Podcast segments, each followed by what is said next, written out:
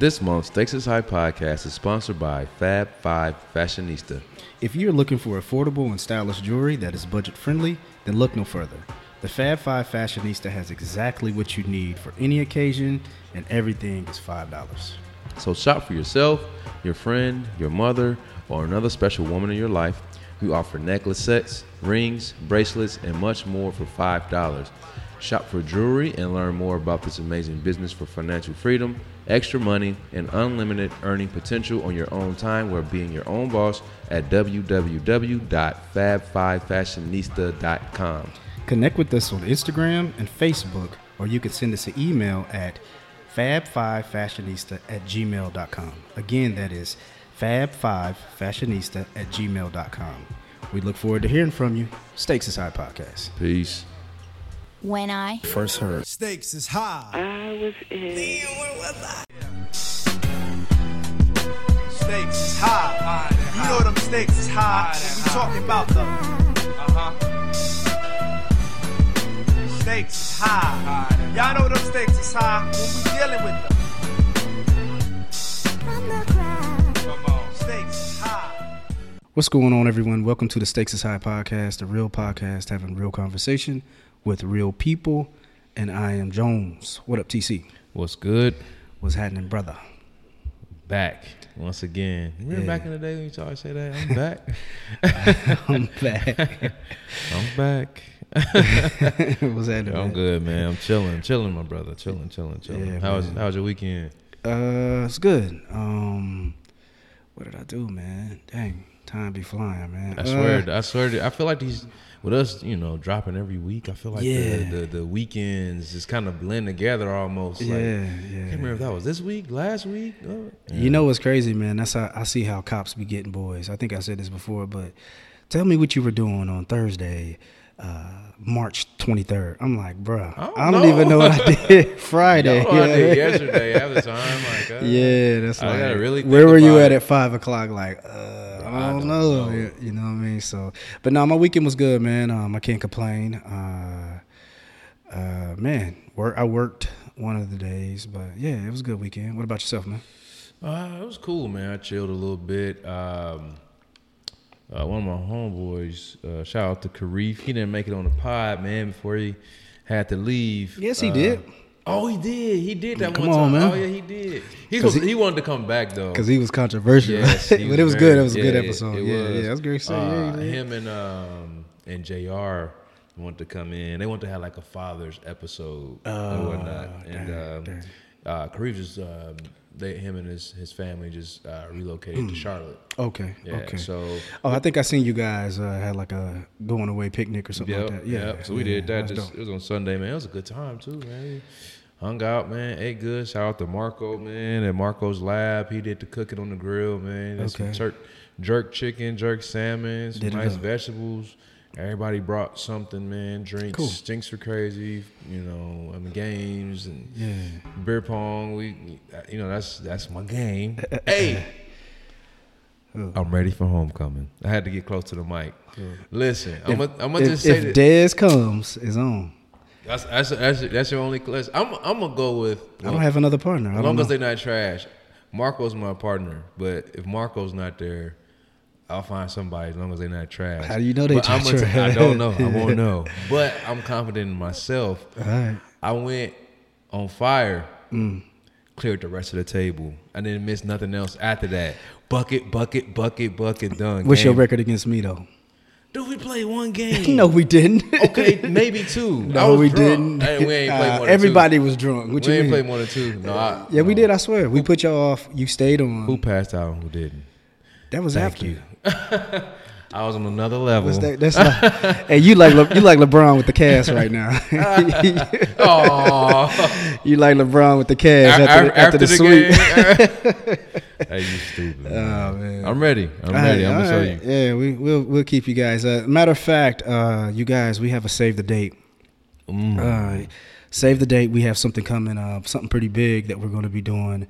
Save the date. The date is August 4th at 3 p.m. Save the date. Saturday. It's a Saturday. Save the date. We will be dropping, more information in a later date, pretty soon, actually. But we got a couple more things that we got to get, situated. But yeah, save the date. Make sure your whole day is free. Yes. We got something cool coming, something pretty dope. So, gonna be good. Gonna be good. Yeah, man. Let's get this episode. Before we get started with the episode, where can they find us? At Stakes is High Pod. That's on Facebook, Instagram, and Twitter. All of our episodes you can find on SoundCloud, iTunes, Google Play, and Stitcher. And if you have any questions, comments, concerns, or interested in being a guest on the show, please shoot us an email at stakesishighpod@gmail.com. Yeah. Shout out to BTG and Brother to the Night for the Drunken Nights, and BTG, Baylor the Great. Check their podcast out. But shout out to them for last week's episode. Mm-hmm. Some good hip-hop convo. Yeah, we had some hip-hop convo. Hopefully, first-time you listener not like, wait, is this all they talk about? Nah, that's just like, we want to switch it up. But I had a good time having those conversations, man. I did too, man. It kind of, it should have been, the part two. Remember, we did the part one, honestly, and then we never went back to did part two. Honestly, that I am hip hop. I might have to put part two in the title. It can be, but whatever. Yeah. But that's like, that was a good one. I may edit the title and put it in part two. Yeah, But I'm sure you guys already listened to it. But anyway, who knows? Whatever. Yeah. All right. Yeah. So, thank you guys again, man. Thank you. I know we're going to BTG out. He's out in L.A. We're going to try to Cali love. Yeah. We're going to try to connect with him on having him on just like one of our regular episodes. So thank him. Thank you, Brother to the Night. So we have a guest this week, man. Yes, we do. Hey, remember, guys, when we tell you, hit us up. Hit the email up, respond. We'll make sure we get you on. This is what, like our fourth. It may be more than that. I don't know. We've had quite a few people that have reached out and that we put them on. So that's. We love doing it. We want people to come tell their story. If you don't follow the podcast or follow myself or Jones, follow us. Because, randomly, we'll drop that. It may be a comment that's on Facebook or Instagram, whatever, a post. Yeah. But, we'll just randomly say, hey, anybody have a story to tell? Our last few episodes outside of last week's have been people who have reached out by email. Mm-hmm. Ryan had been on before, but she reached out when you put that post out, said, I want to come back on. Ashley. Mm-hmm. And now our guest today. Yes. Who we got, TC? So today, we have Miss Catherine with us today. Hello. Hello, and welcome to Stakes is High Podcast. Thank you. Tell us a little bit about yourself. Sure. My name's Catherine Esselman, and I'm very happy to be here. And when I saw the post asking if I had a story to tell and to chat with you two fine folks, I thought I would share my story and see if the audience wants to hear more. So, okay. Yeah. And she is, I said she was our first white girl on the first white. Yeah, because we had, what's your boy name that was here last time? That was, I forgot his name. The two white guys that just jumped in on my podcast. Jeff and I don't know the other guy's name. Tom, we call him Tom. You stupid, from MySpace. Yeah. Jeff, he's maintenance here on the complex, and he just, the other guy was his buddy. Drunk buddy, and they just like they just walked in and were listening, and so they want to add their 2 cents, so they just jumped on the podcast. I'm like, all right, come on, in, man. So we're a very, very welcoming podcast. If you just so happen to be where we're recording and you have something worth putting on the podcast to contribute, then by all means, step up to the mic and share your thoughts. So, we're very welcoming. So please shoot those emails, those messages, those we don't DMs, whatever you want to do. Yeah. If you got something to say, to share, that you want to tell us, do it. Because obviously, Captain's here. We will let you. Well, thank you. On behalf of all white girls, I appreciate the invite to go and chat with you two. We had Kales on before, so Kales is, so Kales rides out. But welcome. Thank you for coming. That was actually a good, I wasn't there for I don't know how many times she's been on. Kales been on a lot. She's been on. For the previous one, I was only here for the last one. That was a good episode. It was her and two. Yeah, we're talking about different cultures. So it was us. Her was white, and then we had another female who was Asian, and we were just talking about culture and stereotypes, and like, it was really. It was dope. I feel like Two kind of sold the show a little bit. Yeah. Because she was like killing us with all the Asian stereotypes, and then the crazy part was how many were true, and she was literally verifying. It was like, yeah, we eat dog. I was like, what? And had no shame in saying it. Like, she literally just come out, yeah, we eat dog. That's not chicken. That's dog. And she was with the straight face, just sat there and looked at us like.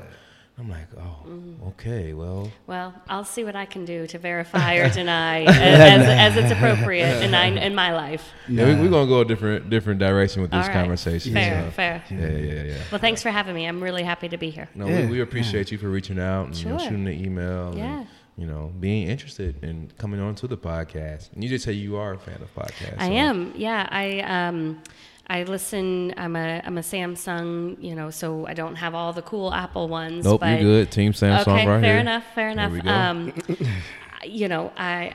I enjoy listening to different perspectives and stuff I don't know much about. So I kind of seek out the ones I haven't listened to before.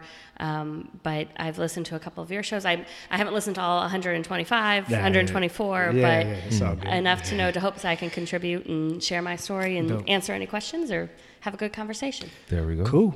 That's what we need. Yep. All right, we're going to jump on in this thing. All right, so we got an idiot TC. Oh, yeah. All right, so let's get to this idiot of the week. I'm an idiot. All right, so you got it. Look like you didn't play. Okay. Yeah, so I just was make sure I had it up, man. So by now, this idiot is going to probably be old news to most people, but we have reason why we don't talk about this lady. Plenty of reason, but let's go ahead and introduce who the idiot is, TC. By the time you hear this, you'll know. But a lot of you have heard of Permit Patty. And so Permit Patty is who we're going to be talking about today. So she's going to kind of introduce the whole theme of what we're going to be talking about, right? Right. Because okay. I mean, it's a lot more to it, but she's kind of like the catalyst of this conversation. So for those who aren't aware, by the time you hear this or haven't seen it or heard about it yet. There was a young girl, black girl, African American, selling water in front of her home complex, wherever she lived. It's on a hot day in San Francisco.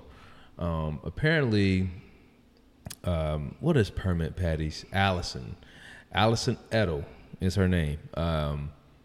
Comes by and then demands a permit. From this 8-year-old girl to sell this water. You got little kids selling lemonade stands and water and Girl Scout cookies. It's always, it's a kid, it's candy bars. How many times you walk outside the grocery store and it's a kid like, hey, can you got $1 for a candy bar? Correct. You're not, no, I don't have $1. Where's your permit? You should be here, So, the kid's trying to sell the water. Obviously, anywhere you go with a hot climate, you usually see someone selling dollar waters. Water. Man, I've seen people selling. I've seen Vegas. Remember, we was in Vegas. You see all the people. I've seen people selling worse. Okay, so this $2 water would never raise a concern to me. I've seen like. Hey, dime bags. You know what I'm saying? Like this water's nothing. So, this lady took it upon herself to say, "Hey," and asked this 8-year-old girl for a permit to sell this water. Obviously, the girl didn't have a permit, so she took it upon herself to call the authorities. Right. Okay. So the girl's mother was on scene of this incident and began recording. This while Allison was on the phone, apparently, attempting to dial the police. Right. There were words exchanged, and the lady was saying, this woman here feels it's necessary to call the police on an 8-year-old girl trying to sell water on a hot day just to raise some funds.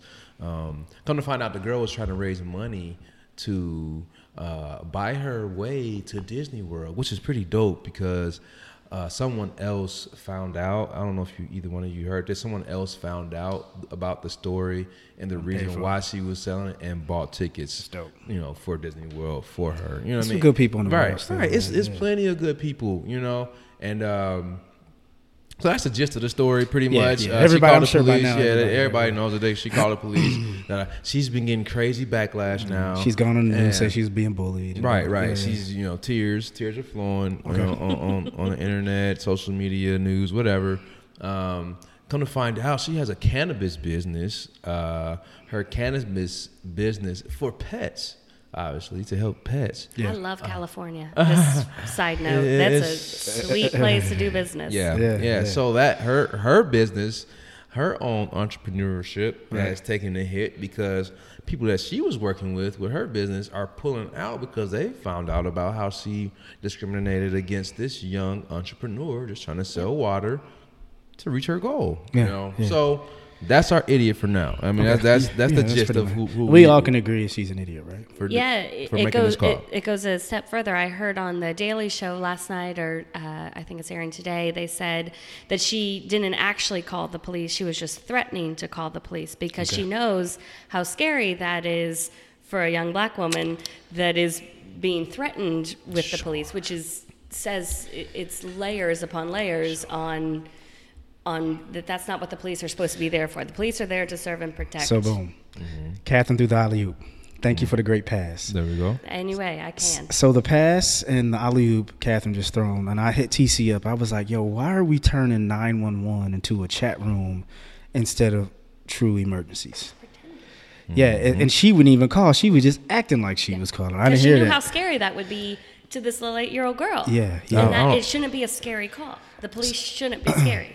So I want to start and just kind of show, like, within the last couple months of where we've gone with this calling the 911.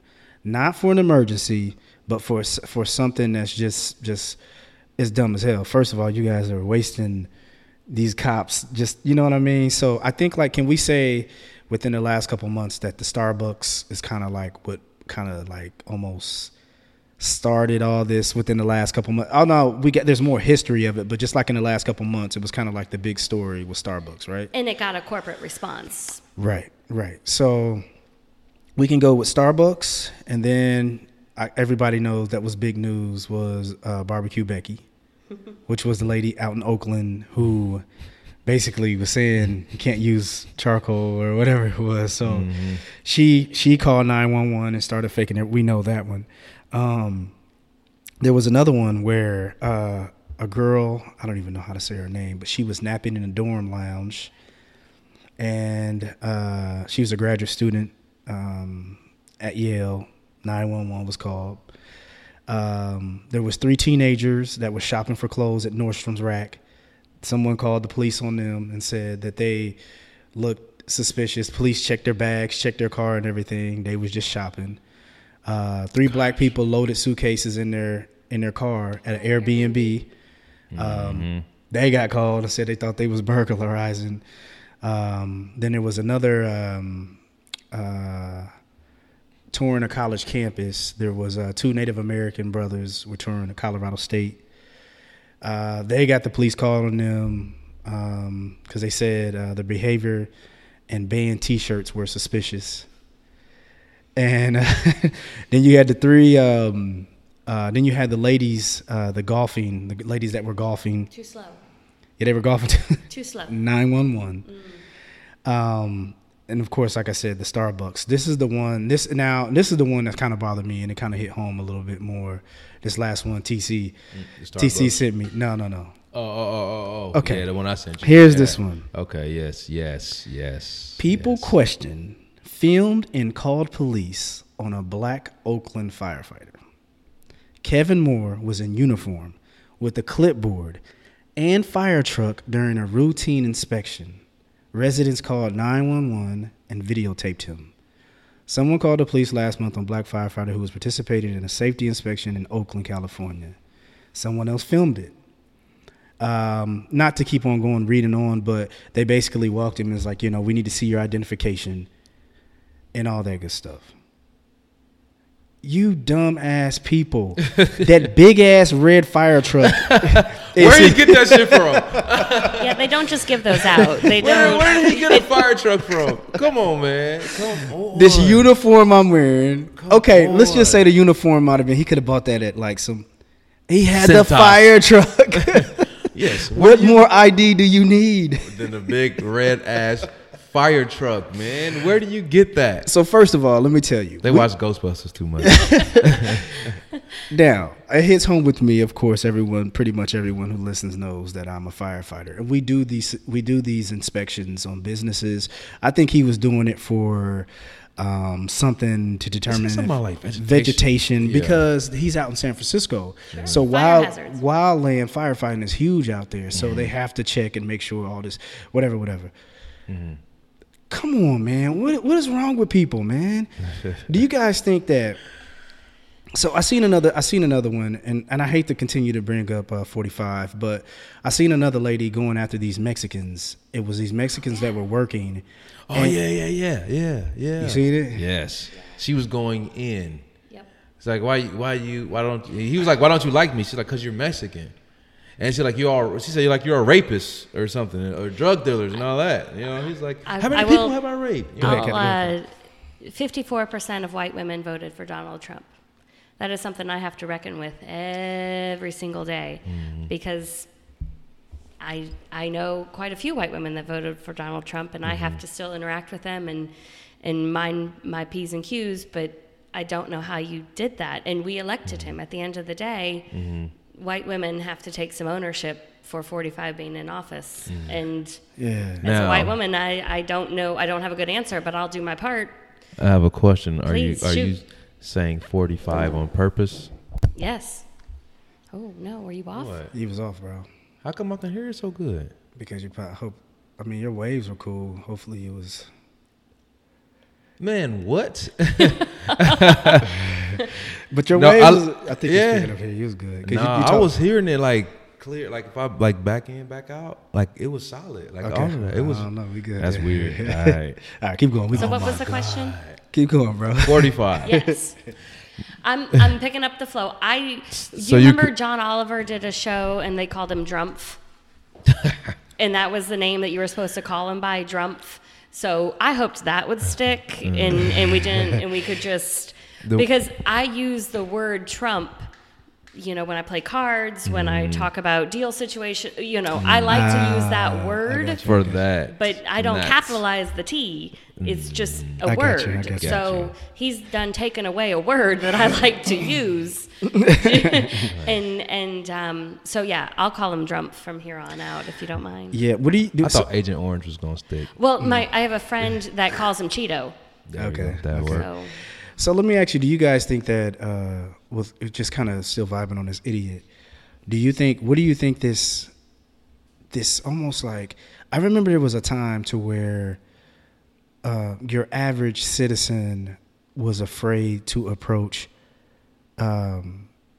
anyone, like if it's just like a crowd of people.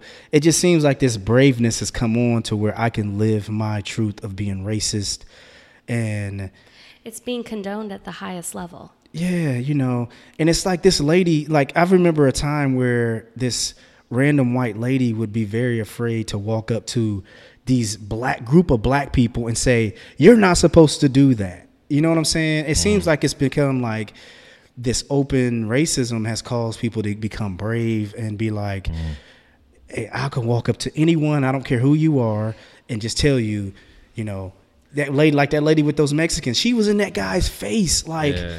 I'm like, she by herself with this Mexican and his wife. And this dude kept his calm, which was very dope. Thank you know what I mean? Yes. Thank you, sir. Yeah, but he kept his calm and was like, why do you think that? And she was like, because you're rapists. He was like, I've never raped anyone. You're drug dealers. Right. He said, I've never dealt a drug. Right. He's like, I'm here working. You know what I mean? And it's just like, I don't know. It just seems like this brave and just this like arrogance and just this confidence of saying I'm openly racist. You know what I mean? It's like, it's weird. It almost seems like you have gone back to a time to where, because there was a time where that was okay, and the Make America Great Again is like, maybe, hey, we're okay to do this now. I mean, on the campaign trail, he advertised that he'd pay your legal bills, that if you got into a fight, to defend my honor, basically, because he's a narcissist. And so it's about him. It's not about white people like him. It's just about him and his interests. So it was set, the stage was set early that if you do this, there won't be any repercussions because I've got you. Now, in reality, he doesn't. He's not paid one legal bill, doesn't care about them one iota, but he put out there that he does, which emboldened folks in a scary, unhealthy way. It's almost like, I think like that them people who called the police and was recording this firefighter doing his job, I think that should be like false reporting. Like, yo, we're going to take you to jail. For sure. Why you got us coming out here for this man doing his job? My tax dollars pay for that false run. Yeah, you got me coming out here, and they're doing nothing wrong here. Right. And you out here, it's almost like you're false reporting. You're lying. You know what I'm saying? Wrong somewhere else. Yeah. Why you got me here and you making up some stuff just because you're racist? Right. I think she should have to get. Let's lock you up. Here's your ticket for lying. You know what I mean? Like, come on, man. This little girl out here trying to raise money to ain't hurting nobody. Nope. Well, you're on. And the woman didn't know. The woman knew that she wasn't hurting anybody, which is why she didn't actually hit send. Fake calling. That's the most disturbing part is you knew that this didn't have any credit. So that's why you didn't hit send, because you knew once the cops got out there, they'd say, "Lady, what's your problem? She's not doing anything wrong. She just wanted to scare this 8-year-old. I mean, that's twisted on a whole nother level. I need a call log.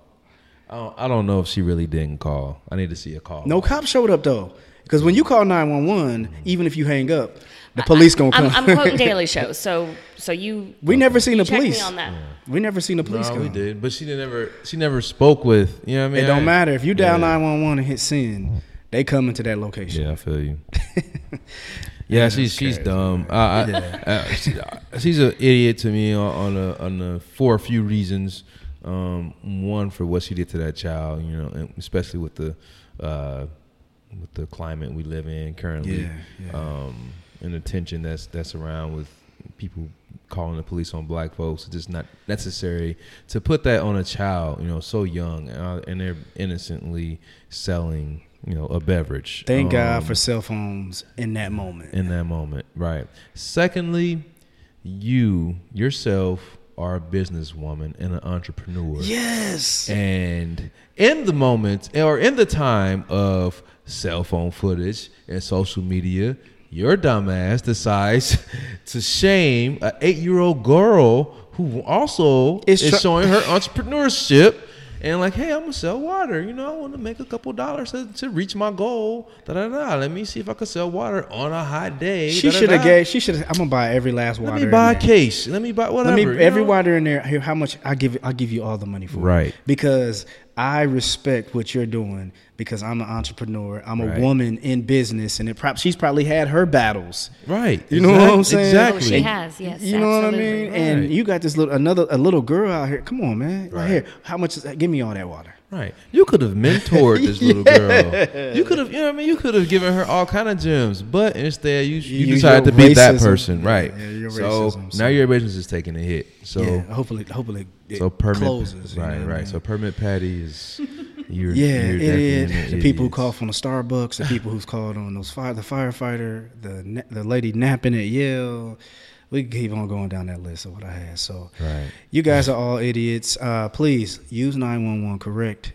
Don't call it emergency only. If you are seeing someone out napping or doing something like that. And listen, it's not only police, right? So I mean, if 911, if they call 911, it's an emergency that the police don't have to attend to. They gonna call Jones and his team, and he gotta get up and he gotta go for nothing. You know what I mean? So if they like, it's not an issue where we would need police force, and then just all right, let's send EMT or the firefighters, whatever. They gonna dispatch them out. So if you see a big red truck and someone in that truck, he doesn't need ID. That's his ID. Man. If you see a girl napping at college, she's probably tired because she's been studying. You know what I mean? It's like so many things to where, I don't know, man. So, and Starbucks has free Wi-Fi. You're probably going to see someone in there not buying coffee. I'm sure there's been a lot of businesses created at a coffee shop with free Wi-Fi. So, easy. But anyway, yeah, to those all those individuals calling 911 just because, I don't know, you want to use it. Yeah, you want to use it as a chat line. Stop that. Emergencies only. Yes. All right. So let's get to this main event. All right. So our main event, we have Miss Catherine here. Oh. Catherine, don't call me Kathy. No, it's true. Don't do that. You can call me Cat.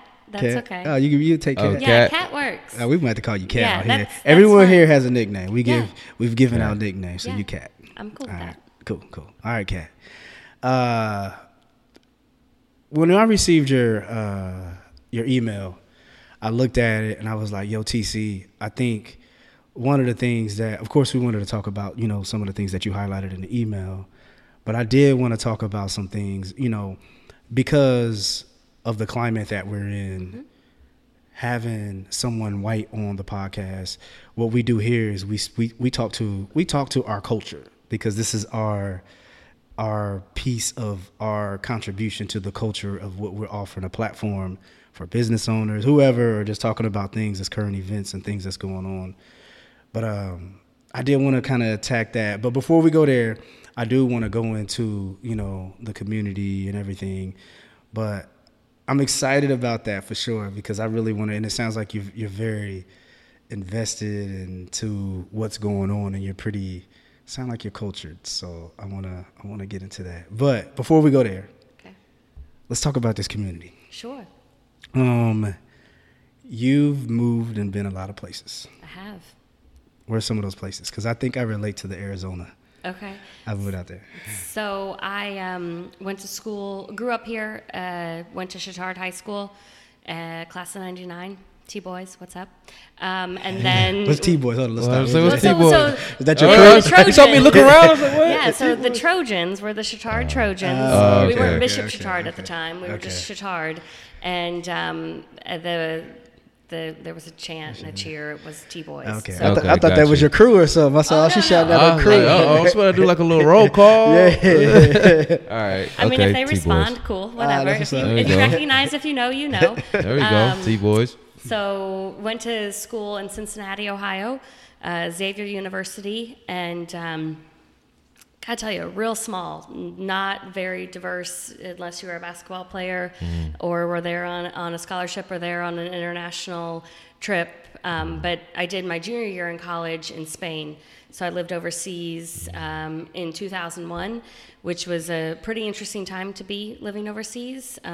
Oh, yeah, for sure. I was there 2 weeks before 9/11 happened, and I had my first cell phone that I ever had. It was in 2001, and heard about the attack on a city bus in Spain. So wow. Got to experience a whole different reaction to the bombings. So I'm curious, what was that reaction there? So when it happened for me, I was a freshman in college, and I was literally coming from the showers and walking down the hallways, and everybody was flipping out like in the hallways. I'm like, what the hell is wrong with y'all? You know? And got to my room, and then my roommate, he was flipping out and is like showing me what was on TV, and so that was how I found out. And it was just like pandemonium on the floor. What was it like in Spain? So I was on a city bus coming home from classes. It was about 2 or 3 in the afternoon, and 9, 10 in the morning here. And a person that I was in the class with had gotten a cell phone message or call, and he literally shouts in the bus in English, "The U.S. is under attack." And we're like, "Man, bullshit! What are you talking about? No, we're not under attack. Shut up." So they decide to get off on the next stop to go find a bar or somewhere with a TV to learn more. I'm like, it's bullshit. It's fine. Everything's cool. So I keep going. I go to the grocery store, do my thing, and go back to my area where I lived in called Parte Vieja, in an area in Spain called San Sebastian, which is on the north coast of Spain. And this area has more bars per capita than anywhere else in the world. So it is like dense, pedestrian-only bar, and then apartments above. And literally the streets were clear. Normally it's super dense. Everyone's, floor to floor. And I literally thought there must be a soccer game on. That's why there's no one on the streets. But everyone was inside the bars looking at the TVs. So I go into one of the bars and I ask in English, because my Spanish isn't that great at that point, what's going on? And he says, are you American? And I said, yeah. And he gets up from the bar, says, sit. He orders me a beer, says, just sit and watch the TV. And then I see the second plane hit for the first time. So it was pretty surreal. My brother is special forces in the Army. And so I went to an internet cafe after that and tried to figure out what it was. But a lot of parents pulled their kids from the program, and my parents didn't. They said, finish up. Yep. You're safe. Yep. That's exactly it. You're safer there, than you are back home. We're under attack, not you. Right. You stay where you at. Right. And so the outpouring of love and support for the U.S. of A. was strong until we started bombing people. Yeah. And then the tide shifted a bit because we started bombing people without really knowing exactly who we were bombing or why we were bombing them. Then it was time to go. And then it just got a little bit more, I don't know, it kind of speaks to the entitlement that we were talking about earlier. Mm-hmm. We are an entitled country. We feel that this stuff should never happen to us. Yeah. But it happens across the world. Right. It does. It's changed my perspective of, we all put on our pants one leg at a time. We're all doing this the best we can with what we've got. And just because we happen to be born here does not make us any more entitled to a good life. Right. So after you left Spain. Yeah, sorry. No, it's all good. Yeah, it's all Spain, good. Spain, graduated, moved to Cleveland, had a job in Cleveland leasing malls and lifestyle centers for a shopping center developer. And all my properties were on the West Coast. So I didn't live in Arizona. But I had properties in Arizona. Oh, so, maybe that's what it was. Yeah. So I thought you said Arizona. No, I traveled a lot to Arizona, California, Texas. Okay. But I... my job was to find retailers that wanted to open up shops in malls and negotiate deals and represent the landlord's interest, which, it's an interesting business. Okay. So I did that, and then I moved back to Indy in 2008 and landed in Fountain Square, and I've been a Fountain Square resident ever since. Fountain Square is dope. Thanks. I like we think so. Yeah, Fountain Square is dope. All those, with all that traveling, that's why I said, even with the conversation we were having, it's giving you a piece of a lot of culture. Mm-hmm. Multiple cultures. I studied in Venezuela when I was in high school. I forgot to mention that. And I've traveled to Honduras and Guatemala and Germany. And that's pretty awesome. How did that help you as far as just being able to see all these different things? And how did it open your eyes to? Did it give you a different view on society? Period. How did that affect you? Yeah, so I'm the youngest of four, and grew up pretty prototypical. But my parents encouraged my oldest sister, who's 10 years older than me. She did a year in college, and if I did it in 01, she did it in 91. Okay. So my parents always said, there's more, go learn more, go experience more. We're going to provide as well as we can, but we know there's more out there. And that's not something that their parents did for them. So I'll credit my folks with, this is what we can provide, and we're going to encourage you to go learn more. We're going to be scared as hell when you leave, but we're going to hope you do more. Was that because that's dope. Was that because they wanted you to see, was it because they wanted you to see the world as being more than black and white, or was it just like, hey, we need you to get more education? Was it? No, it wasn't. It wasn't an education. It was almost a holistic approach. And honestly, if you ask my dad now at 73, who's a little crotchety, he's a little salty about all my opinions now. But he's the one that encouraged me to go do it. So. It's a bit of, they didn't have it. And so they worked really hard to provide for us what they didn't have. And my dad, was drafted in the Army, went to Korea, And my mom didn't go overseas until she had a couple kids, you know. So it was like and some people never go overseas. So it's one of those, like, we want to work really hard, and they lived a pretty, I don't want to say frugal, but they worked hard so that we'd have some opportunities to go see more. And it's kind of one of those, be careful what you wish for, because now I come back with all of my thoughts. Knowledge. Yeah. But you know what's in, yeah, you come with knowledge, and your mind is more open. Because I think a lot of times, like, even with your parents, I think we can say probably, let's just say 40 years ago, right? You could see that there was more of a closed-minded way of thinking, regardless of whoever it was, regardless if it was the African-American culture, white culture, black. It was still kind of like, within the African-American culture, it was kind of like, we talked about this a couple episodes ago, TC, I think, where in our culture, I think the closed-minded came from when it came to religion. Mm-hmm, mm-hmm. It was like, nope. You better pray on it. You know, don't think nothing else. God's going to answer your, you know what I mean? It was kind of like that, to where you couldn't have an open mind, to where you're just like, well, let me think another way about this. You know what I'm saying? Like, nope. Go to the pastor. We pray, and this house going to get fixed, you know? And as far as, like, I think with, like, with white culture, you know, I think that it's just kind of like, it stayed in this bubble of, like, This is how you feel. This is how you think. So I think maybe your parents may have had this concept of, like, although you're going to travel, you're still going to be thinking like this. Yeah, I mean, my mom would tell a story about her dad that said, "You're entitled to my opinion." Not, and that was so my dad and I have a healthy dialogue. Have had it since I was a kid. We had dinner at 6:30 at night, and how's your day? And I complained about something. I said, well, what are you going to do about it? That's a dope answer. What are you going to do about it? And, well, I don't know. Were you going to go talk to your teacher tomorrow and tell her what you just told me? Because that was a good answer. What are you going to do about it? I'm learning that with my son. Like, he complained, like, what'd you do to fix it? Right. How are you going to fix it? Right. Mm-hmm. Instead of... I think there's some parents out there that say, well, I'm sure you were right, honey. And that's bullshit, because they weren't right. Yeah, they're a kid. And it's a pat on the head answer, a pat on the head response, you know.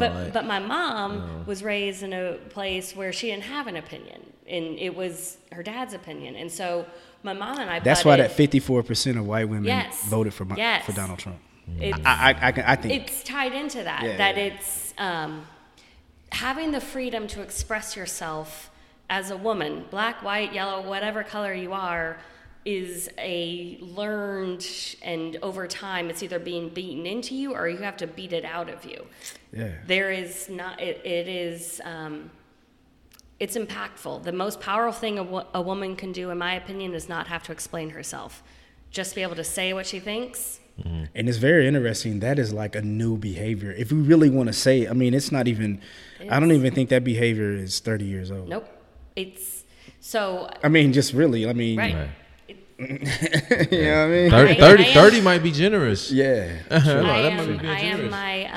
I think a lot about the women that came before me that share my bloodline. And I think about how they would see me now. And my mom passed a couple years ago. And I know she's proud of me, but I definitely feel that, like, oh, damn, girl, you just keep talking, don't you? You just keep saying what you want to say. And I said, yes, ma'am, I do. Yeah, I mean, you have that right. I feel like you should. That's the thought, yeah, I feel like, right? Why not? So, traveling has definitely opened my eyes. To go back to your original thought, Jones, traveling has definitely helped open my eyes. But just... seeking out people that have different opinions than me in my own neighborhood. I mean, I chose to live in Fountain Square and not move back to Meridian, Kessler, Broderpool area, because I didn't want to fall back in to the Chatard scene and people that I knew I wanted to kind of establish my own identity and meet my own neighbors and be my own person. And I knew that area was going to be more diverse, and it has proven to be a very diverse neighborhood. That's dope. One of the things that I talk about, like, I want to go back to this comment, because when I was saying, like, just kind of sticking in that bubble of what we're used to, or where you just kind of that closed-minded, it is interesting to you guys, man, and I see this a lot. I see, like, I see a lot of veterans in some of these rallies and just how they're racist. And it's like, I'm like, yo, you fought right next to a brother that was there to save your life and you was there to save his life. How are you this hardcore racist? You know what I mean? These old guys, it's like the one guy that we see. They didn't really believe it. The one guy that we had. Artie Jones? He had a veteran. He was a veteran, dog. Artie Jones, Chicago's 3rd District. Yeah, he was running for Chicago's 3rd. And he was like, Chicago needs to be all white. Oh, yeah. He's this white supremacist. Does he know where he lives? Exactly. Right. I've been to Chicago a couple times. I'm going to tell you, that's only he is fighting an uphill battle there. I mean, yes, it is. It's yeah. Yeah, that's a great city. Yeah, he tripping. But it is a wonderful city. My brother, not to interrupt you, but my brother and his family live in Cook County in a town called Beverly, and it's the most southern suburb you can live in. It's still considered Cook County, so a lot of firefighters and police officers live there, and it's a very diverse neighborhood, and it's I can't say enough nice things about it, and they've done a great job with it, but it's. It's the nicest Cook County's got to offer, and it's pretty diverse. So that's good. Yeah, he was bugging, but that just made me. But he had like he had a veteran, and then it was another guy that was a veteran interviewing, and he was just like, supporting him, and he was a vet. I'm like, I just don't get it, man. You know. But anyway, but you know how I go, man. Like everybody that played with Jackie Robinson didn't agree with him being on their team. But that kind of goes to my point of what I was saying. I think that whoever may say, hey, I want you to go out, I want you to travel, I want you to do this and do that, but I still want you to have this mindset of being it changes hard. Yeah. And when you get out there and you expose yourself to other cultures, other mindsets, you know what I mean? It changes that. This person who was like living next to me was a black person. That was the nicest person in the world. They checked my mail for me. How can I say I hate her? Right, you know what I mean? Right. Or how can I say that I hate this white lady that literally was going to, you know, she helped me out. She gave me the coat. You know, all this stuff that was like the most beautiful person to me. That when I was over in another country, how can I sit here and come back and say I hate anyone? You know what I mean? So and it's even the same within your own race. Yeah. I mean, if you think about, you know, you got the person at home in your hometown that never left hometown and still in their hometown ways versus the person that went off to college. Yeah. Think about school days. Oh, y'all the college boys. Y'all you know, we the locals. Da, da, da. You know, you get that whole inner beef. You know, they don't. The locals haven't experienced that. They haven't seen what the people that so went off understand. To experience something else have seen, and so they don't get it. You know what I mean? But the people that went off, then they're like, all right, no, this is different. It's different. Like you. I didn't try to school you on this, and even with their own culture, like I'm trying to school you, brother. Yeah, like, I ain't trying to hear that. Yeah. You think you better than us? You know, come on, man. Could it just be fear?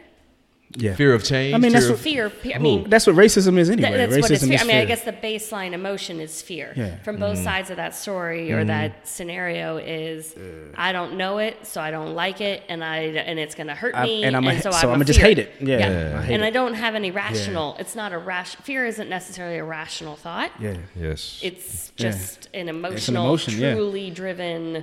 Yeah. That's like the lady. That's like the lady that was like I said, an idiot that was like, I hate you Mexicans. Like, lady, I've never. She's like, you're a rapist. He's like, I've never raped anybody. Right. You're drug dealers. I never dealt a drug. I'm here working. Those blanket statements. You're just straight scared. You look at me with some shit you saw on 2020 from like 5 months ago. The world needs a big old group hug right now. It's just a little angsty and needs some hugs. But exactly.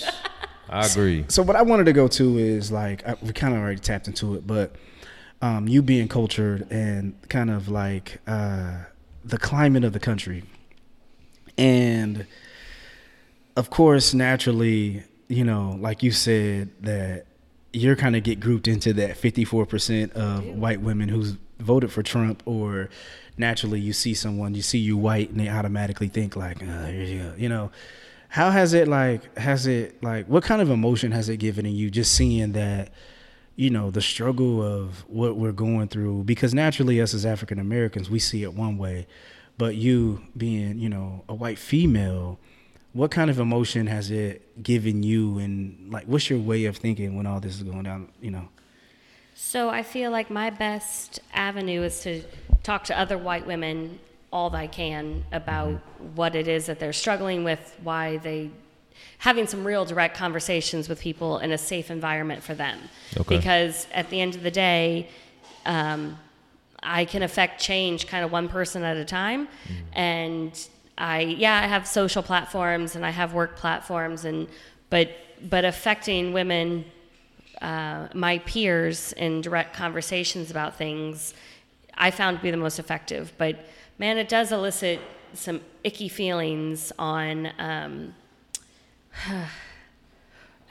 the fear base. I go back to fear, because if you address the fear, the underlying reason why Trump resonated with them, right? I mean, he resonated with them because in their eyes, he was better than Hillary. I mean, I've talked to a lot of women that they just couldn't vote for Hillary.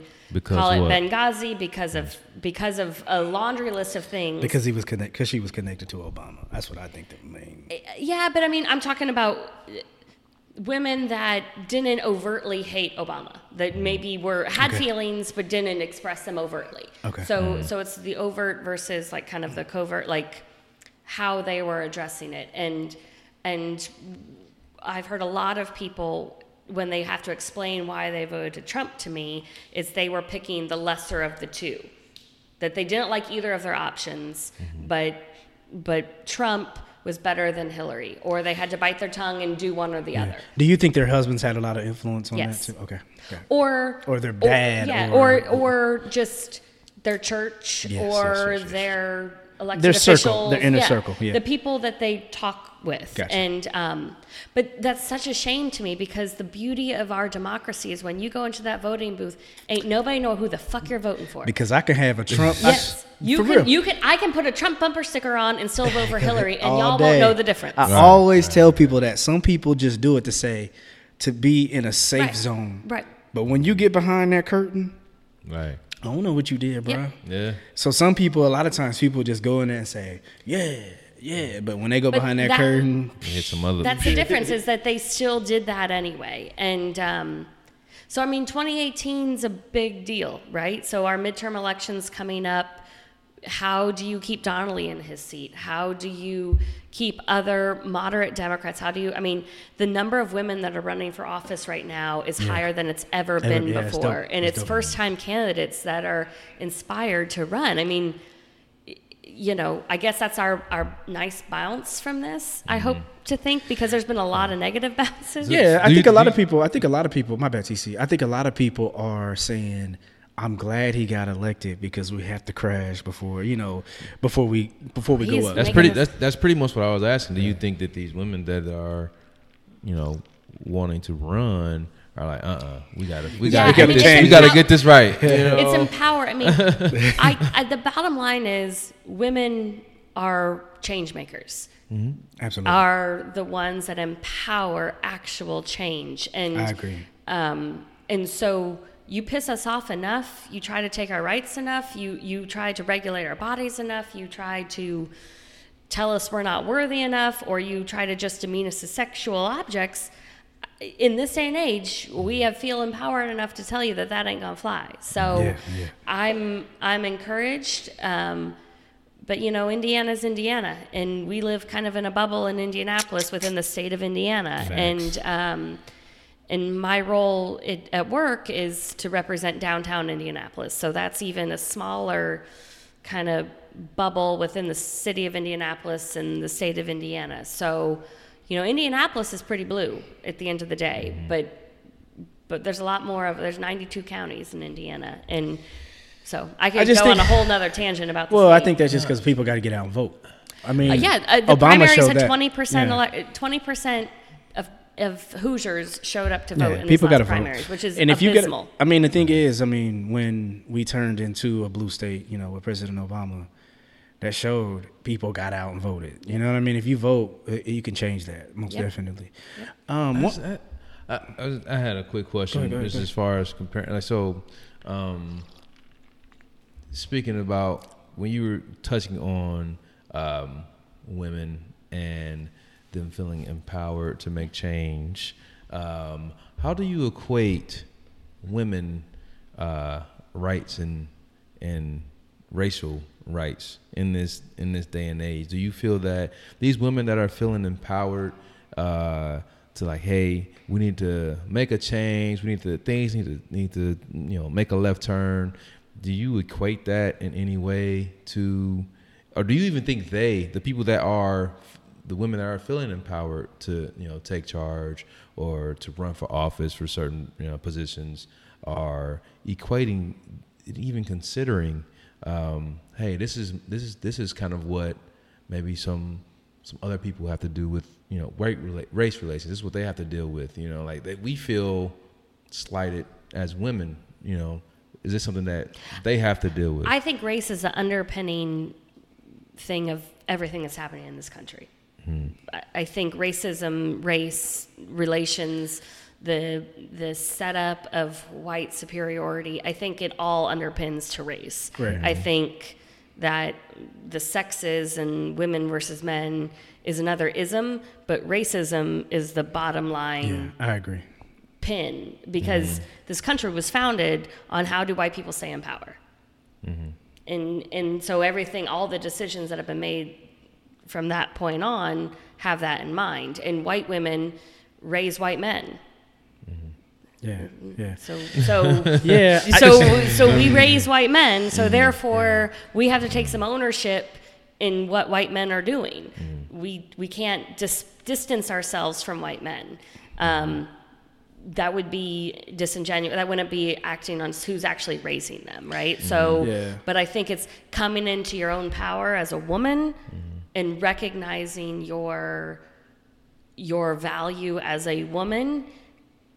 It goes hand in hand with recognizing your identity, what color your skin is, but they're intricately linked. But I think underpinning, if I had to do an evaluation, racism and race and the equity structure in this country goes back to racism. Absolutely. I think, most definitely. I totally agree, because if you look at like the economics and you look at any like the education, you look at all these different, the judicial system, all these things are where you having like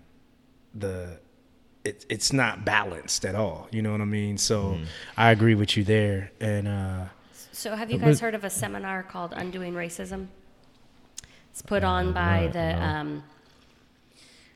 the People's Institute for I'm gonna get it wrong. They're out of New Orleans, but it's a 2-day seminar, and it breaks down language as regards to race. And the analogy that one of the analogies I took away from that was who wins at the game of Monopoly. And I'm a real estate person, so I think a lot about real estate. And they say, well, whoever had the most properties and that's whoever did ever. Well, but the answer is who was on the board first. Yeah. And white people were on the board about 400 years. Well, that goes to the before anybody else was able to buy property. Unequal. It was a YouTube video. The unequal racial race or unequal something, and it just pretty much illustrated white people and black people and how white folks had an unfair early start. As far as, and then the setbacks that black people have to overcome and the hurdles, because it was like it was an illustration, but it was track related. So, I mean, it was a bunch of hurdles and obstacles that the black people had to go to. Yeah, I said it too. And, it's pretty nuts. So that's why I go with that's why I always say, like, one of the main, like, I guess quotes that's used is, don't make excuses, you just got to pull your bootstraps, that's used a lot, right? Yeah. And pull yourself up by your bootstraps, whatever. But my theory has always been like, I don't have boots. you got to give me some boots so I can pull, you know what I mean? So someone gave you those boots for you to pull up your bootstraps. We started at third base. Yeah, exactly. So I played it to baseball. Yeah, it's like that doesn't always work. You had a bat to even swing at the ball. You know what I mean? It's just like all those things that just kind of, it's not equal, yo. So, you know, you can't use that. My question was, okay, one of the questions I have, I know you said that you try to educate other white women when it comes down to, you know, race relations or things that's going on. How do they take that? And it's, the second part of the question is, are you ever in these circles and you're like, I can't believe you just said that? Yeah, I am. So I have lived enough years to know who I want to keep in my close circles and who doesn't get to be in those circles anymore. So I'm a social person, and I have to be for my job and just for pleasure. I like to meet all sorts of people. I'm an extrovert. I want to know people, but I'm the person at the party asking the uncomfortable questions that usually are frowned upon, that nobody else really wants us to ask. So the question now is more a line of like a current event. I'll tie it in to Permit Patty, or can you believe this happened, or try to feel it out a bit, right? Because I'm smart enough to know I'm not going in cold. I want to go in a little bit warm. Throw a little filler out. Right, yeah. Right. I've figured that out enough to know what's my audience and what's my best tactic to relate, mm-hmm, right? Mm-hmm. If they're a mom, I'm a mom. I want to ask about yourself. Yeah. So there's a baseline. This is, you know, my kid, and you know, my kid's dad's African American, and he's not really involved. So I'm raising my son with this expectation that, I don't know what the expectation is, but he's not white, right? So, thank you. So you were asking about how I approach white women in these conversations, right? Yeah, because you said you want to educate them and just kind of like... Yeah, but it's not even an education. I want to learn why, right? Okay. I mean, seeking to understand is usually better than trying to push something down someone else's throat. So I really want to understand. If it's fear, if you're scared of something, that someone's going to take your job or someone's going to rob you or whatever your unfounded fear is, trying to be a little bit more... smooth in my approach as in trying to dispel some of those fears, because it's really fear-based. So then maybe if they come with their fear or their not understanding, that's when you can come in and be like, okay, let me help you out. Right. Is that kind of... Yeah, I mean, it's not even helping. It's, I can speak from a first person. Gotcha. Well, giving them like kind of educating them on like, hey, let me tell you why that happened. Yeah, or just a different reason. Know your history. I mean, gotcha. Americans are not very good at history, and white people specifically. I think we're good. We just ignore it. I think a lot of people... I just don't think they know it. They don't want to know it. They know what they learned in fourth grade history or what they were forced to do, but they haven't taken the time to research it themselves. But I think that goes into that bubble that people choose to live in. So, you know what I mean? So are you seeking out information, or are you just retweeting and rehearing something you heard on Fox News? They don't care. I think people don't care. I think they stay in there. This is my circle of people. So I guess that's how my approach is. Make them care enough to do a little research when they get home that night. So I have a question. Wait, no, let me answer the second part. There's two parts. It's a two-part. Oh, shit. Okay. So, no, it's second. I want to hear this part because it's very important. So tell me the things, because when black people aren't there, they don't say it. You know what I mean? Are you hearing these things of like, I can't believe you just said that? They don't say that to me. I mean, maybe it's because they know. They probably see. Yeah. Okay. I don't know. I'm not. I'm not a safe place for that. It's a safety. You'll correct that shit quick. Okay. Right. So it's a. But I don't hang out at the country clubs, and I don't hang out at the fish fries, and I'm not. That's not the audience I'm choosing, because, as I stated, I'm very selective about the people I get to spend my time with. I would like to be a fly just to hear and understand. No, like, you don't. No, the thing is, I'm like interested on like ignorance. Like I just like I can't. You know what I mean? It's almost like watching a World Star video of a fight. Sometimes I just watch it just to be like, And I know I hate watching that, but sometimes I just get, it's almost like watching reality TV. Like, that's the kind of interest I have of just sitting around being a fly. But don't you think that fuels it? No. I mean, yes, but still. It does fuel it. That's what they thrive on. But sometimes we get that guilty pleasure of wanting to watch it. Sometimes I just want to hear, like, how ignorant someone is. Like, what? Like, I would like to be a fly in some of these people's, just to be like. Does the fly get to talk back and like tell them what you think? Or I don't talk back to reality TV either. It's dumb as hell. I hate reality TV. You know what I mean? But sometimes you might just get caught watching a clip and be like, "What's going to happen here?" Yeah. So the question I had for you was, you made a comment earlier about white women raise white boys or young white men to remain in power.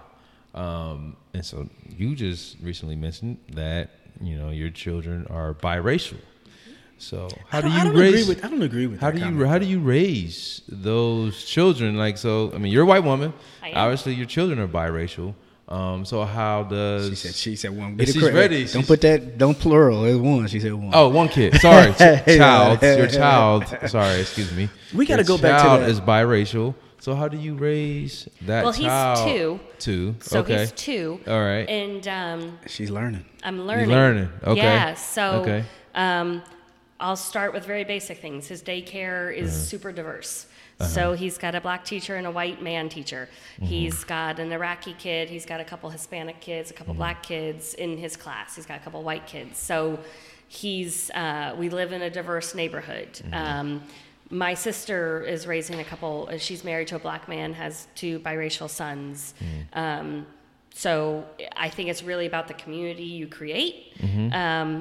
But as I mentioned, his dad's not involved at all. So I don't know. I mean, that's something. That's the best answer you can have right there. But you put it. But you focus on making sure that your child's upbringing isn't one-sided. She said diverse. Yeah, that's I mean, make sure that exposed to as much. It's kind of how you were. You know, once you got to a certain age and you went and you got to experience kind of starting that. It seems a little earlier. Are you going to tell him he's black? Yes. Okay. Because he's not white. He doesn't get that privilege to say he's black. When the police pull up, he's black. So I have a T-shirt for him I bought when we went to a rally. We've been to a couple rallies. My poor son. He goes rallies, to rallies. Yeah, he's been to a couple rallies. But he has a T-shirt that says, "I am the new black." That's dope. And that's new black. He is the new black, and because in this culture, you are white or you are other. Mm-hmm. And does not get to be white. So, you know. I think it's dope that you. That's interesting. I think it's dope. The new black. That's what the T-shirt said. I didn't make the T-shirt. Yeah, I get what the T-shirt said. I think it's dope that you're teaching him. You will be teaching him that he's black. Police are going to look at him as being black. They're going to, when he goes into a job interview, he's going to be black. He's going to be. So that's the best thing that you can do is make sure that you're teaching him. I mean, it depends on how he looks. No, I seen him. He's got some brown. He brown. I haven't seen him. I seen him. I like him in his picture. I seen he had his little sunglasses on. Okay, he brown. He a brown boy. If he look like Logic, that everyone calls a white rapper, but he's actually biracial. It's like Logic is biracial. Nah, little man. I'll show you some pictures. Yeah, little man brown. He's pretty cute, but he brown. Yeah, but you know what I'm saying? It depends. It's a roll of the dice. Nah, he brown. You ain't black. I am. You know, some people gotta like really argue that down with people. Like, no, I am. I gotta tell you guys, I walked. Do you guys know what Ulta? You know the beauty. Yeah. So I needed to get a couple things, and so he and I walked in the other day, and you know, again, he's two, cute kid. He walks in and literally, like, there was a ring of ladies that just stopped what they were doing to look at this kid. Like, oh my God, he is so cute, and look at that hair, and look at those curls, and look at this. Look at. It's like, oh shit. Hey, you just gotta let him know he's black. Heartthrob. Hold on. This is going to be a problem. Let him know. Hey, look, TC, let him know he's black. Take him to a black barbershop. We do. We go to Reds. He's gotten his haircut 3 times at Reds already. So it's going to be a problem. But see, so I'm putting it out there. I need some assistance. Oh, we got you. We'll give you some tips. So I need the community to help me raise my black son. Yeah, absolutely. Once he gets of age. Get the right help. You just can't ask. That's what I'm saying. You can't ask anybody. And as I said, we're selective. Yeah. On purpose. Oh yeah. Oh yeah. Yeah, I appreciate that. I don't know about the new black. Black is black. I'm just telling you, what the T-shirt is. Yeah. I want to know more about his. Well, I guess your area, Fountain Square. Sure. And I know that you said you've been there for how many years again? 10 years in July. 10 years. So like, I kind of want to like know about the change that you've seen. So you've been there through the whole Obama administration and now the beginning part of the Trump administration. So you've been there, a decade, and I'm sure that things have changed over that decade. That seems like a liberal area, though. Is it very liberal? Fountain Square? I feel like Fountain Square was super hood. Yeah, it's Fountain Square.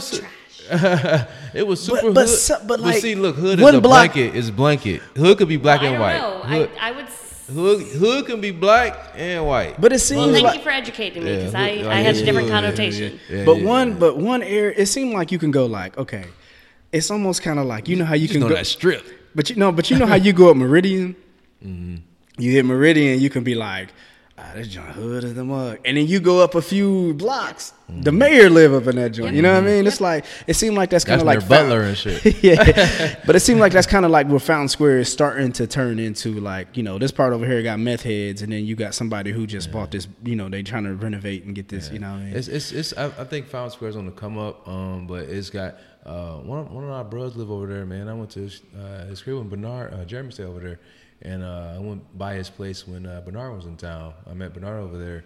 And, it was sus. Like, I pulled up. I was like, hey, man, I'm like 2 seconds from leaving. Like, right. You better tell me which one of these houses are yours. I mean, like, it's a cat walking down the, walking down in the middle of the street. Like, white tee. It was suspect. And I'm like, I don't know. It's a little sketch. So it's got its places, its areas. So you guys remember the Super Bowl came to town in 2012, mm-hmm. And what tied into that was a cultural trail, mm-hmm. And that there's a bridge over Virginia Avenue. So was that 12? I thought that was 10. No, it was 12. I was on the Super Bowl host committee. Nice. Yeah, it was pretty. It was pretty. Yeah, that's good. We knew we were getting it in 10. I enjoyed that. We knew we were getting it in 10, and that's when everybody started renovating. You're right. Yeah. So one of the plans that happened was the cultural trail. They did a lot. So the cultural trail was the strongest economic development instigator in the Fountain Square area is it made it okay to cross the bridge. Mm-hmm. So Fletcher Place, Bluebeard and Calvin Fletcher, and mm-hmm. That's on this side of the bridge. But then nobody wanted to cross the other side of the bridge because it was scary. And I live on the other side of the bridge. So what's the other side of the bridge? Is that like where Tappers is? No, Tappers is on the north side of the bridge. And then Siam Square, Murphy Building, Hi-Fi, Red Lion, New Day. You. That's all on the other side of the bridge. Wait, people didn't want to cross that? They didn't want to cross the bridge. I walked over that bridge a million times. Well, yeah, why? Why didn't they want to cross that bridge? Because the lighting was bad. It was a little rickety. Yeah, so anyone who's not from Indianapolis. Oh, sorry. Like we talking about, like, what the hell is it? But people who are not from Indianapolis, we're talking about like almost like gentrification in a sense. You know what I mean? Fountain Square used to be Indianapolis is set up on a grid, and it's very easy. It's very easy to get around, and it's north, south, east, and west streets, except for 4 diagonal spokes that go out from the core, from Monument Circle. And one of those is Mass Ave. And that's been strong and hip and going. Yeah, Mass Ave is not going anywhere. Property values are skyrocketing. Oh, yeah. That's the northeast spoke. The southeast spoke is Virginia Avenue, which is where we're talking about in Fountain Square and Fletcher Place. And in the 70s, they put in a highway system that bifurcated downtown Indianapolis. So 65 and 70 were known as a crossroads crossroads of the country and that's because we literally split up neighborhoods west, north, south, and put a bridge. And Fountain Square used to be a nice thoroughfare that you could walk all the way that corridor, and we used to have a streetcar line that went and it all went away. So this neighborhood, what's fascinating to me is the property values for homes have skyrocketed. Yes. In Fountain Square. Really? So I got invited to go to an open house. It's a new construction, and it's a double, and 3 bedroom, 2 bath, and it literally sits, I don't know, 30 yards from the highway. And they're selling one side of the double for $535,000. And that's why it's going to clean out all that mess. It's going to happen. I got to tell you, we got a lot of other properties that are fourth generation, owned outright. Nobody's selling anytime soon. And so... because they know what's about to happen. Sure, but they also don't have anywhere else to go. If they... gentrification's an interesting conversation. It's probably a whole nother podcast dialogue, but we don't really have anybody being pushed out of their homes. They're choosing to sell, but property taxes aren't increasing that rapidly that they have to sell. It's almost like most places, almost like the places close to downtown, like the college area, where like 19th and College and all that area, where they start saying, all right, we gotta build these condos. Yep. We gotta get everybody out. We don't care where you go, but go out west. But there's an interesting number is there's 3,500 vacant or abandoned homes in Center Township right now. Yeah, I think it's slowed down. So I think it's slowed down. If you want to buy a lot in Center Township or in the core of downtown or around downtown, you can buy a lot. Yeah. Yeah, that's a whole nother conversation. We got to come back to that. Yeah. Sorry, get back a little bit. Get back to see my eyes get big. I know. I got you. Yeah. It's a whole nother conversation. You're living up here and. I know. Mm-hmm. Well, we could talk about that though. Uh-huh. So why did you pick to live up here and not live in Marion County? Because my door got kicked in. And? TC's told this story. And my door got kicked in, and I was like, so did you feel safer up here? Is it a safety thing? Honestly, I did when I moved further north. Okay. Just because of the complex I lived in. I lived in Scandia. I'm not sure if you're aware of that complex or that apartment complex, but it's right off of Allisonville, like 92nd maybe. There was a change in the tenants. You can kind of see it over the years. I came home from work one day. My door was kicked in. All my stuff was stolen. I just didn't feel like... And I felt like there was a lot of stuff that they did not take. Whether they saw it or not, but I had the impression like, all right, this person will probably come back if they were in here, or people, if they were in here and they took what they did take, they obviously saw what else I had. I'm not secure staying here. So then I started exploring other options away from riffraff, I should say. And so I came further north. You were pretty far north at 92nd Street. You know that, right? I mean, I came further north. I don't know, but I personally don't understand how right past 38th they call Midtown or north of downtown, whatever they say. It's Midtown. Is it like to me? I worked at Midtown. Yeah, that's not Midtown to me. I feel like I'm still pretty much quote unquote downtown. Like once I'm at 38th, that's how I feel. Nah, that's how I feel. Nah, yeah, that's how I feel. Yeah, listen. We had a whole other podcast. But people like from there. What the hell is that? We're gonna learn you something about the Circle City. Yeah, come to Indianapolis. Going to Black Expo. Circle City Classic. That's another podcast. But Catherine, honestly, we're getting to our time. I really, really appreciate you being transparent in a sense. Come and telling your story. We had our second white woman on.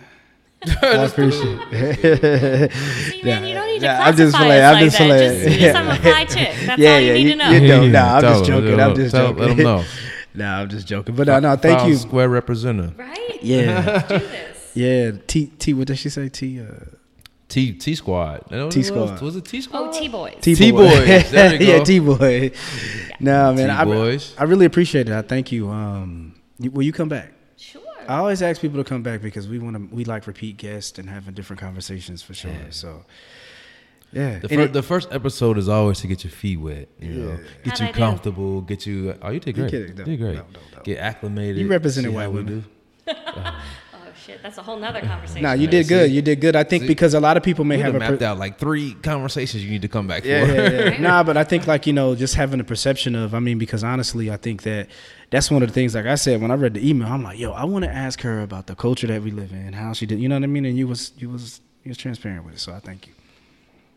So you got to come back. Yeah. Will do. Thank you for having me. For sure, for sure. So everybody, if this is your first time listening, you can find us at Stakes is High Pod on Facebook, Instagram, and Twitter. All of our episodes you can find on SoundCloud, iTunes, Google Play, and Stitcher. And if you have any questions, comments, concerns, or interested in being a guest on the show, please shoot us an email at stakesishighpod@gmail.com. Yes, please, and everyone, please hit us up. If you have any topic ideas, you have anything you want to be a guest, Catherine is an example that we most definitely will have you on, bring you on. We'll connect with you through email. Mm-hmm. And please do that, man. If you have any friends that you think that should be on, let us know. Even if it's a phone call, we'll do that. You see how we did last week with BTG with the hip hop episode. He's all the way out in LA. So come on, man. Yeah, hit us up, please. Do that. And we thank you guys for listening. Kat, any last words? No, come visit us downtown. Spend your money in Marion County. Thank you. Fountain Square. I come to Fountain Square all the time. Bro. I love that. Was it Revolution? Yeah. Oh man, yeah. That's the one with the back tiki bar, right? Mm-hmm. But we got a new tiki bar opening called the Inferno Room. Yeah, I want to continue to talk about stuff that people don't know. What the world we talking about? That's cool, man. They gonna learn. Drink downtown. Tell them. Hey, when you come to Indy, come to Fountain. You gonna know this. Come to Fountain Square. Yeah, hit up Catherine. She'll tell you where to go. And I'm gonna have an Airbnb soon, so you can stay in my Airbnb. She there it is. We're gonna talk offline right. She getting her money out here, okay? Everybody, thank you guys for listening. Like I said, please tune in to our past episode. Go where TC, the iTunes, SoundCloud, all that good stuff. Please give us some listens, pass it on. Post you can copy the link, send it to everybody through text and all that good stuff. All right. Stakes is High Podcast. Peace.